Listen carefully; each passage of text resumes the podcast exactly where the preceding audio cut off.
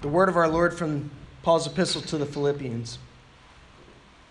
If there is any consolation in Christ, if any comfort of love, if any fellowship of the Spirit, if any affection and mercy, fulfill my joy by being like minded, having the same love, being of one accord, of one mind. Let nothing be done through selfish ambition or conceit, but in lowliness of mind, let each esteem others better than himself. Let each of you look out not to his own interests, but to the interests of others. Let this mind be in you, which was also in Christ Jesus, who being in the form of God did not consider it robbery to be equal with God, but made himself of no reputation, taking the form of a bondservant, and coming in the likeness of men. And being found in appearance as a man, he humbled himself and became obedient to the point of death, even the death of the cross. Therefore, God also has highly exalted him and given him the name which is above every name, so that at the name of Jesus every knee should bow, of those in heaven and of those on earth and of those under the earth, and that every tongue should confess that Jesus Christ is Lord to the glory of God the Father.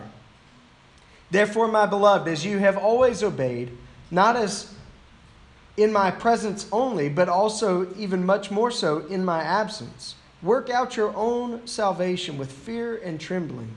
For it is God who works in you, both to will and to do for his good pleasure.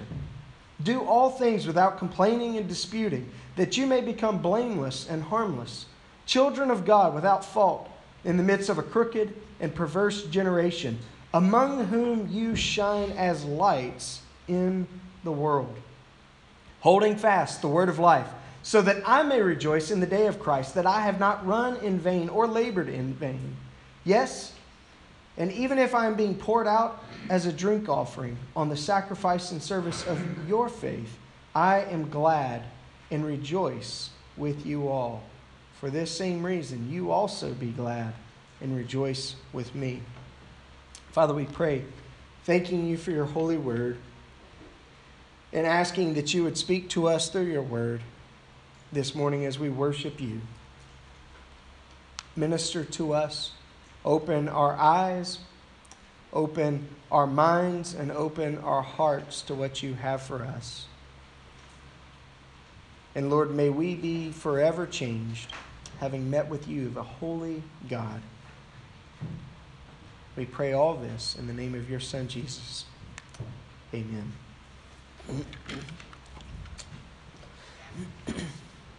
For the last few weeks, I've been repeating a simple affirmation. The Lord Jesus brings us into community because he made us for community. And because in community and through community, he wants to transform us to be like him. That is the end game of the Christian life to be made like Jesus the recovery of his lost image in us, the restoration of his likeness in us. Last week, as we've been pressing through this idea of being finding joy in an unhappy world, living the blessed life, we talked about generosity and how generosity is not just an expression of our joy, but it's also interestingly enough, a way that we find joy. The more giving a person becomes, the more joyful he becomes, because the more like Jesus he becomes. Our model. And this hymn that Paul prepares for us or shares with us in verses 5 through 11, this beautiful hymn of Jesus pouring out his glory for the sake of us, lost humanity, humbling himself, coming like us, living among us, dying for us, and dying even the death of a criminal. We see the model, we see the, the archetype, we see the way that God humbles himself and gives of himself is gracious and generous in his self giving. If you haven't heard last Sunday's sermon, uh, I want to encourage you, please go and listen to it on the podcast. This week, so two weeks ago, stop for a moment. Two weeks ago, we talked about how we find joy in community. Last week, we talked about how we find joy in generosity. This week, we're going to look at how we find joy in sanctity. It's an arcane term, I know sanctity. But it's a desperately needed reality because sanctity is about the reality of holiness. The fact is, we need holiness. Amen. Believe it or not, you were made for it. I was made for it. We, as God's people, made in His image, made in His likeness, we were made to be holy. And so we need holiness. But also the church needs holiness. In fact, God demands it of His church. He is looking for a spotless bride. He is looking for a holy people. He calls us to be a holy people in the midst of unholiness.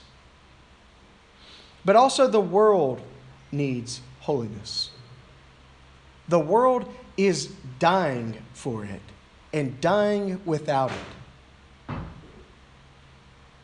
Holiness is the need of the moment. In fact, there was John Oswalt in his uh, opening remarks in his book called Called to Be Holy that um, he said, the future of the church in America, in fact, the future of the church around the world, particularly in the West, depends upon what we do with the doctrine of holiness, what we do with God's call upon our lives to be a holy people. Well, that begs the question what does it mean to be holiness or to be holy? Holiness is an Old Testament concept. You find it first brought up in Exodus chapter 3 when Moses approaches the burning bush and he's told to remove his sandals for he's, his feet are standing upon holy ground. We read of holy ground, we read of holy places, places like the tabernacle, places like the temple. Places where God's people, because they had met with him at a particular place, erected altars of worship to him, reminding them that this is a place where they've met with God. Therefore, this is a holy place. We read of holy seasons, holy celebrations and feasts and festivals. And we read also of holy people. We think, of course, of the priests of God who minister to him, who stand as bridges between a holy God and an unholy people, a people who, however, are called to be holy. The prophets of God were called to be holy people. And the kings of God's people, even, were called to be holy people. Unfortunately, the majority of them failed in that endeavor. In fact, many of them did not even pursue that endeavor. But in the Old Testament, as in the ancient world, to be holy was, was to be com- or, or to be uncommon. It was to be other. It was to be different, unique, special. The, the opposite of holy in the Old Testament is a word called profane. And when we hear the word profane, we normally think of words. We think of language. We think of bad words, things that are naughty, things that you don't say around ladies, things that you don't, you know, want your parents to hear. That's what we typically think of as profanity. But in the Old Testament, to be profane was simply to be common, to be everyday, to be ordinary. It's the difference between profane and holy is, is much like in the ancient world the difference between your good china and your Chinet plates. You know, the Chinet, that you break that out when, when, when I'm over at the house or something, especially if the kids are there. But the, but the china, that's what you break out when you got special family over.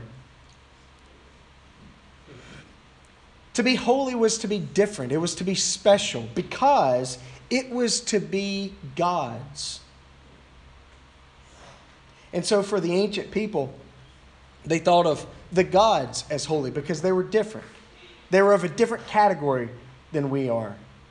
And therefore, their temples were thought of as holy because they were different places. They were where the gods dwelled, where the gods lived, where holy people who had been given to those gods, their priests, served and did holy things for those holy gods. But in the ancient world, there was no moral consistency among the gods. One day, this God might say his favorite color is this. The next day, he might say his favorite color is that. And if you didn't get it right, boom, you were zapped. Your crops might not grow. Your family might not be fed. There was no moral consistency. There was no faithfulness among the gods because they were many. And they had many different ideas and many different appetites because, interestingly, the gods in the ancient world were just like us. They just had more power, they had bigger toys. They were like Batman.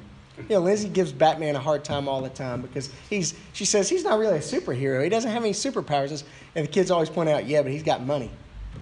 He's, he's got stuff. He can buy the toys. He can do those neat things because of the money, because of the power. The gods were much like that. They were just like us. They were capricious. They were plotting. They were, they were, they were snide. They were rude. They were unfaithful. They had no moral consistency. But Yahweh shatters this idea of holiness in the Old Testament because what he reveals to us is that he is completely faithful. He is morally always and utterly consistent. And so his people must be completely his and therefore must be completely for his use. And in becoming holy people, he calls us to be conformed to his holy character, to live like him. In the ancient world, the gods did not want their servants to be like them, they just wanted to be served by them. But God calls us to be holy so that we might take on his character, so that we might live like him, so that we might be faithful like him, so that we might love others like him. And so, what he does is he reveals himself, he reveals his character to us. That didn't happen with the pagan gods. There was no revelation of the pagan gods to their people. Because the goal was not to be like the gods, it was simply to keep the gods happy so that the crops could continue to grow, so that our bellies could continue to be fed. So, holiness is an Old Testament concept. However, the concept of holiness resurfaces in the New Testament. You find it all throughout the pages of the New Testament. Peter, in his first epistle, tells us Gird up the loins of your mind, be sober, rest your hope fully upon the grace that is to be brought to you at the revelation of Jesus Christ. As obedient children, not conforming yourselves to the former lusts, as in your ignorance, but as he who called you is holy, you also be holy in all your conduct. Because it is written, Be holy, for I am holy. And if you call on the Father, who without partiality judges according to each one's work, conduct yourselves throughout the time of your stay here in fear, knowing that you were not redeemed with corruptible things like silver or gold from your aimless conduct received by tradition from your fathers, but you were redeemed with the precious blood of Christ, as of a lamb without blemish and without spot. In his second epistle, Peter, toward the beginning of that epistle, says, Grace and peace be multiplied to you in the knowledge of God and of Jesus our Lord, as his divine power has given to us all things that pertain to life and godliness. In other words, God likeness, holiness, through knowing him who called us by glory and virtue, by which have been given to us exceedingly great and precious promises, that through these promises you may be partakers of the divine nature, having escaped the corruption that is in the world through lust. But also for this very reason, giving all diligence, add to your faith virtue. Add to your virtue knowledge. Add to your knowledge self control. Add to your self control perseverance. Add to your perseverance godliness. And add to your godliness brotherly kindness. To your brotherly kindness, add love. For if these things are yours and abound, you will neither be barren nor unfruitful in the knowledge of our Lord Jesus Christ. For he who lacks these things is short sighted, even to blindness, and has forgotten that he was cleansed from his old sins. In other words, Peter's saying if you don't pursue holiness, it's as if you've become satisfied in Christian mediocrity. It's, it's as if you've become satisfied in the status quo. You've become satisfied with simply being forgiven. But he tells us pursue more than just the forgiven life. Peter reminds us that we're called to be a holy priesthood, a holy nation. The Hebrews writer told us that the Father is working in us so that we may be partakers of his holiness. Because without holiness, he tells us, no one will see the Lord. The call to holiness and the promise of holiness is the norm in the New Testament. I'm preaching here from Philippians, but I share all these passages from Peter and from Hebrews to show you that in the New Testament, the call to holiness is, is normal theology. The promise that God can make us holy is a normal idea. It's expected of God's people. And so it's what Paul has in mind when he's writing this epistle to the Philippians. He has in mind that we are to be a different type of people. We are to be God's people. And therefore, we are to live like Him and to love like Him, to reflect Him. Jesus came not just to get us to heaven after death, but to make us like him in heart and life. And the question that's always asked is well, can anyone be holy? I mean, does God really expect this of us?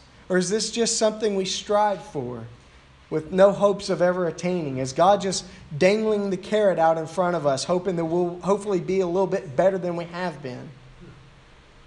The scriptures are quite plain to us on this point. Yes, we can be holy, and we must. You see, in any command from God is found a promise that obedience is possible. He commands us to be holy, therefore, He expects us to be holy. Therefore, it is possible for us, fallen as we are, to be holy. See, what we have is a multifaceted problem. We've been told for too long that holiness is just simply impossible, that it's a great ideal, but that ideals can never become reality. But we've also had poor examples of holiness.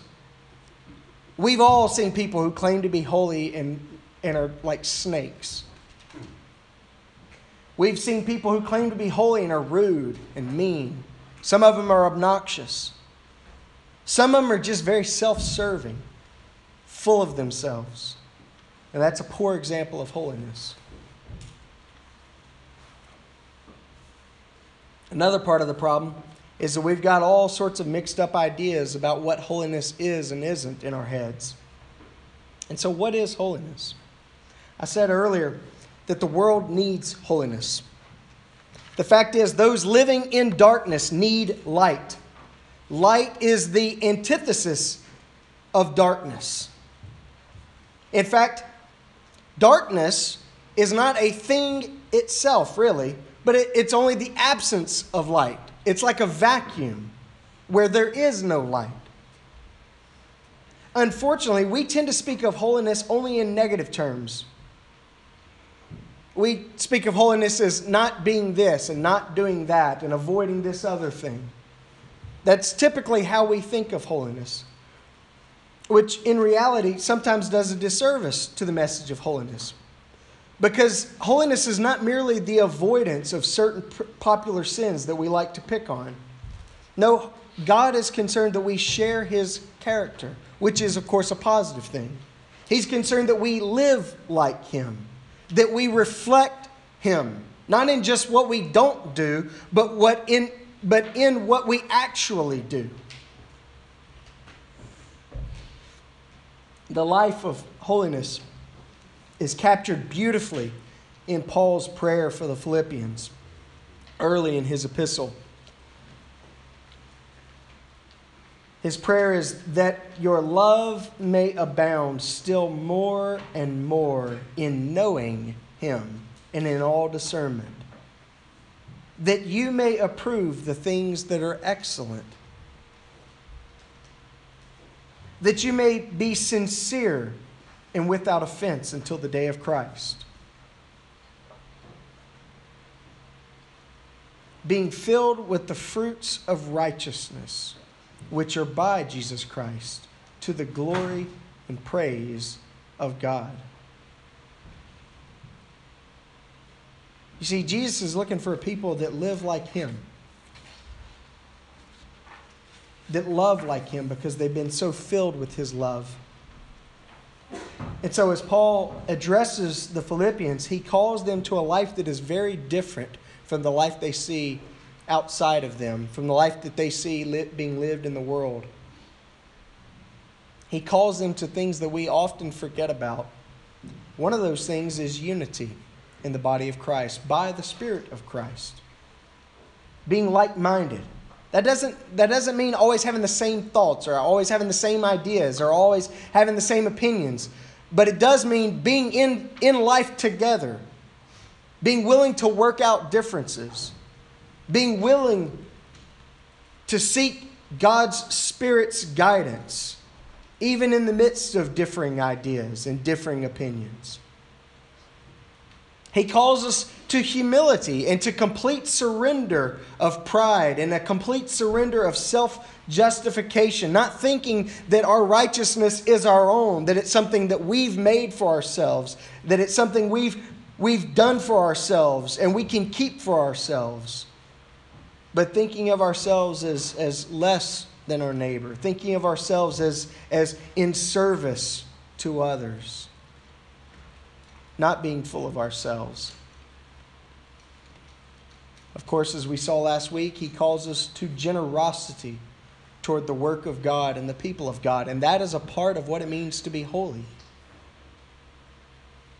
Reflecting His self giving by giving of ourselves and of our substance. But He calls us to also a very unpopular idea, something we like to avoid at all costs, and something that we even hear preached about avoiding at all costs, and that is a life of suffering. See, Paul was intimately aware of what it means to suffer for the sake of Jesus. He's writing from prison. He's writing as one who's known what it is to eat a, a beautiful ribeye and also eat a bowl of ramen.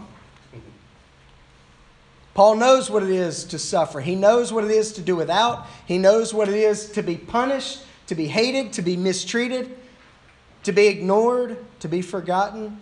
He knows what it is to suffer, not just normal ailments of the body like having a headache or a backache that won't go away, but he knows what it is to be rejected by people, to be misused and mistreated for the sake of the cross.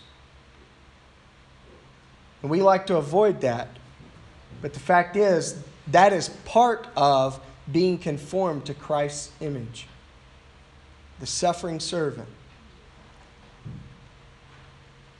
And Paul calls us in this call to holiness, he calls us to a relentless pursuit of God's will in his way. Never being satisfied. Not in a bad, you know, bad attitude type of way. Obviously, there's there's there's uh, joy to be had, but there's something about joy when you're when you're around joyful people and you're having a joyful moment. You want it to continue. You want more of that. Some of you are introverts and you don't know what I'm talking about, and that's fine. But think about something good in life, and what do you want? You want more of that good.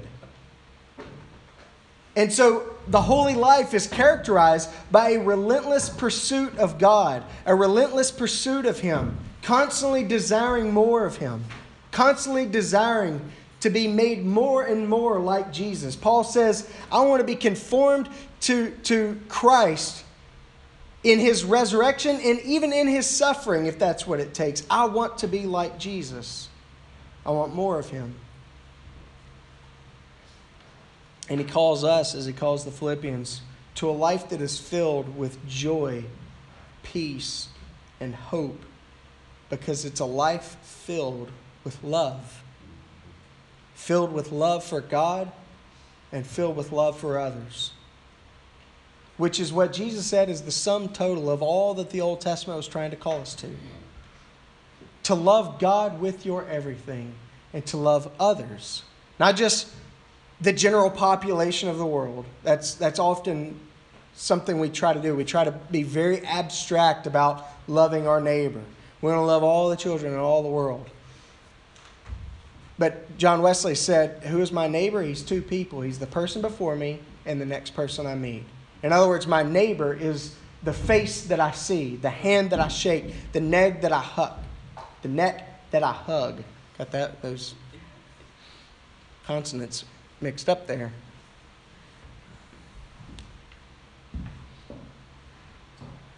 So, where are you? That's the question. Are you in pursuit of holiness? Or have you become satisfied with Christian mediocrity? Just thankful to get in, to be, get, to be getting in. Because the fact is, mediocrity kills. Yeah. It will always destroy you. Just settling will always corrupt your soul.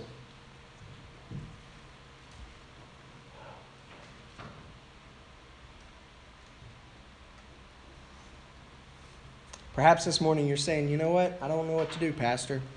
I feel like holiness is this enormous mountain and I can't get up it, and I don't know how I ever will get up it. And that's that's actually a good realization to have to know, hey, I don't know what to do. Just remember though, if if holiness is a mountain, you can't turn around and sit down and rest on the mountain. You got to keep going. You got to keep your, your face forward. You got to keep your face toward the top.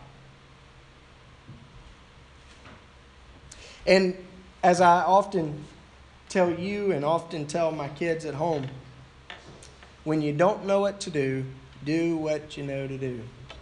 And so I want to offer you a few suggestions, six of them. Very quickly, we'll run through them.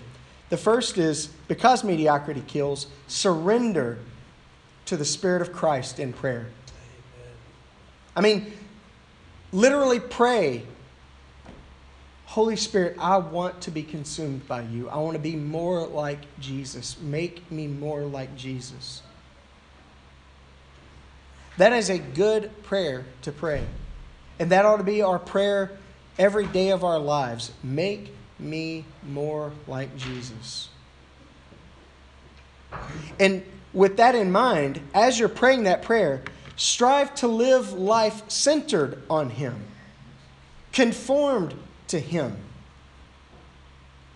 Think intentionally about the life you live, about the way you go about your day, about how you start your day and how you end your day, about how you interact with people throughout your day, how you speak to your wife. I'm preaching to myself here. How you talk to your kids, how you spend your money living life centered on Jesus, conformed to Jesus, it will change your life.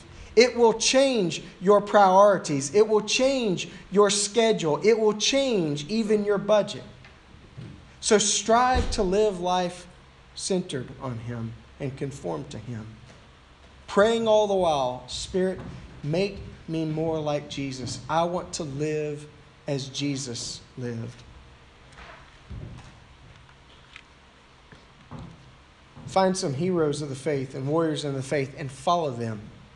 Paul admonishes the Philippians to not follow bad examples of holiness, do not ser- follow self serving leaders. But he presents to them specifically by name Timothy and Epaphroditus as perfect living examples of living a holy, loving life. A life that's completely given over to Jesus for the sake of the gospel. A life that's completely given over to living for the sake of the body, the church of Jesus. Heroes of the faith and warriors of the faith don't have to have lived 200 years ago or 1800 years ago. I've got some really good ones in mind that lived back then, but I also have some really good ones in mind of people who live today in this time. People that have poured into my life that I knew. If there ever was a holy man, this was one. Women that I've known and know today that if there ever was a holy woman, this is one.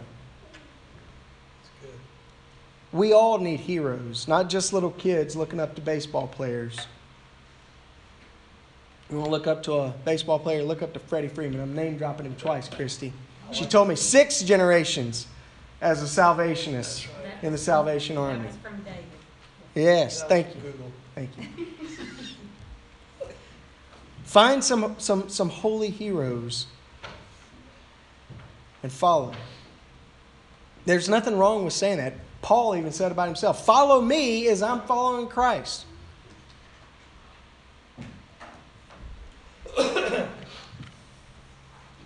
Here we're about to get fun. As Peter Pan told you, think happy thoughts. Paul told the Philippians to focus their minds on those things that are good and true and beautiful, whatever things are pure, whatever things are lovely, whatever things are of good report. If there's anything that's praiseworthy, think on these things, meditate on them. Get them deep down into the recesses of your brain. Focus on the good. That's not just some transcendental optimism where we escape the, the, the pains of life. But find the good. Find what's holy. Find what's, what's truly joyful. Find what's truly beautiful. And pour that into your brain. Pour that into your mind. That might mean, you know, listening to some simple, beautiful, holy music while you're doing things you don't want to do, like mow the lawn or wash the dishes. Work on spreadsheets at work, whatever it might be. But fill your mind with with grace. Build happy or build habits of virtue, habits of joy, gentleness, prayer, and thanksgiving, as Paul commands. And Paul promises that as you build these habits of virtue, that God's peace will meet you there. God's blessing will be upon you. And lastly, rest in the promise that Paul made to the Philippians. He who began a good work in you will complete it until the day of Christ. It's easier to chalk it up, say, hey, I'm not perfect, God's still working on me, and really do nothing about pursuing holiness.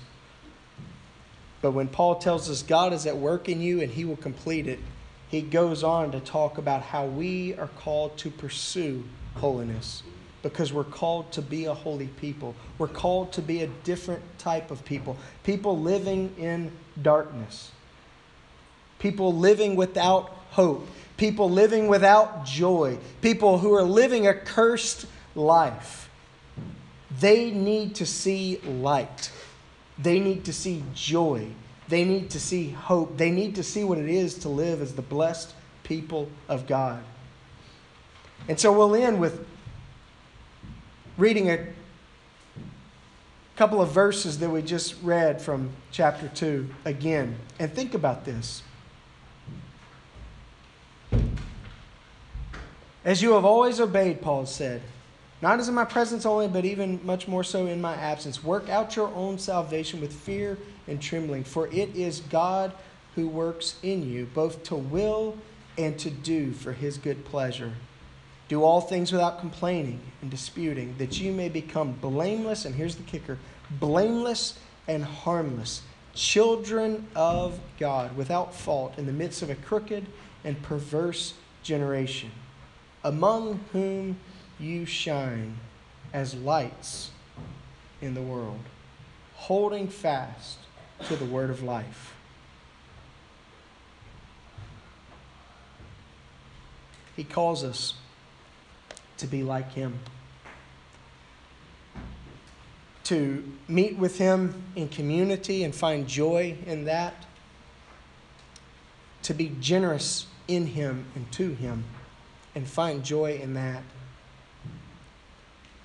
and to live a, a sanctified, holy life, a life that reflects Him that is filled with love for God and filled with love for our neighbor.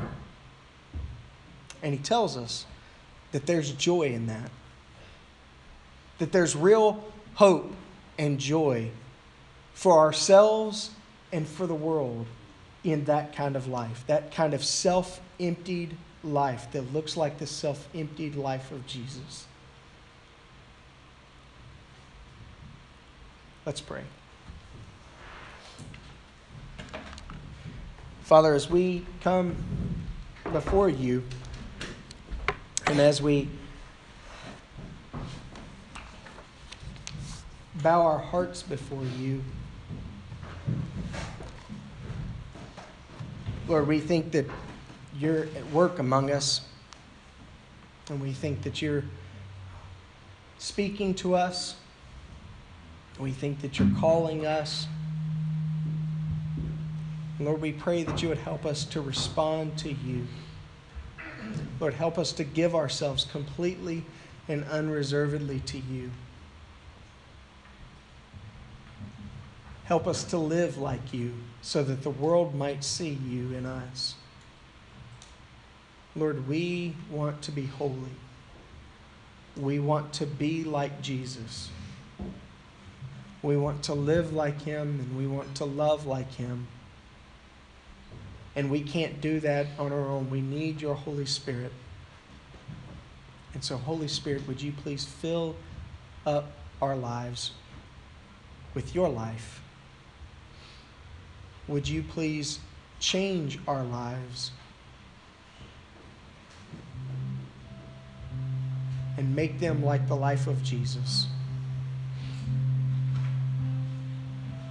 Lord, whatever we have wherever we are in our walk of faith, wherever we are in our trust of you, whether we're holding on to control or hesitating or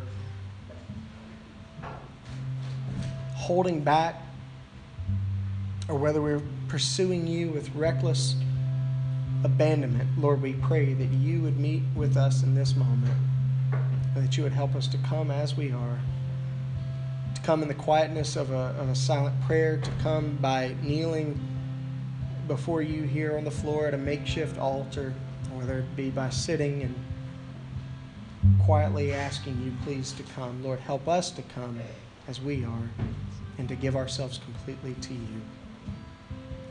In the name of Jesus, we pray. Amen.